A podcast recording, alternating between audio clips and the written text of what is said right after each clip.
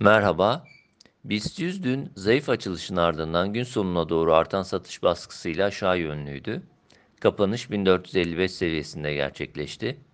BIST'te önemli direnç ve geçiş bölgesi olduğunu düşündüğümüz 1465-1470 bandının hemen üzerinden satış baskısı etkili olmaya devam ediyor.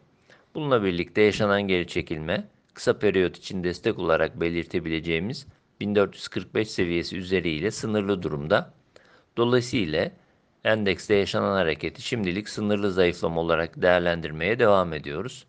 Bu seviye altına inilmesi durumunda zayıflama bir miktar daha belirgin hale gelebilecek ve bu defa 1430 seviyesine doğru bir hareketlenme görmemiz mümkün olabilecektir.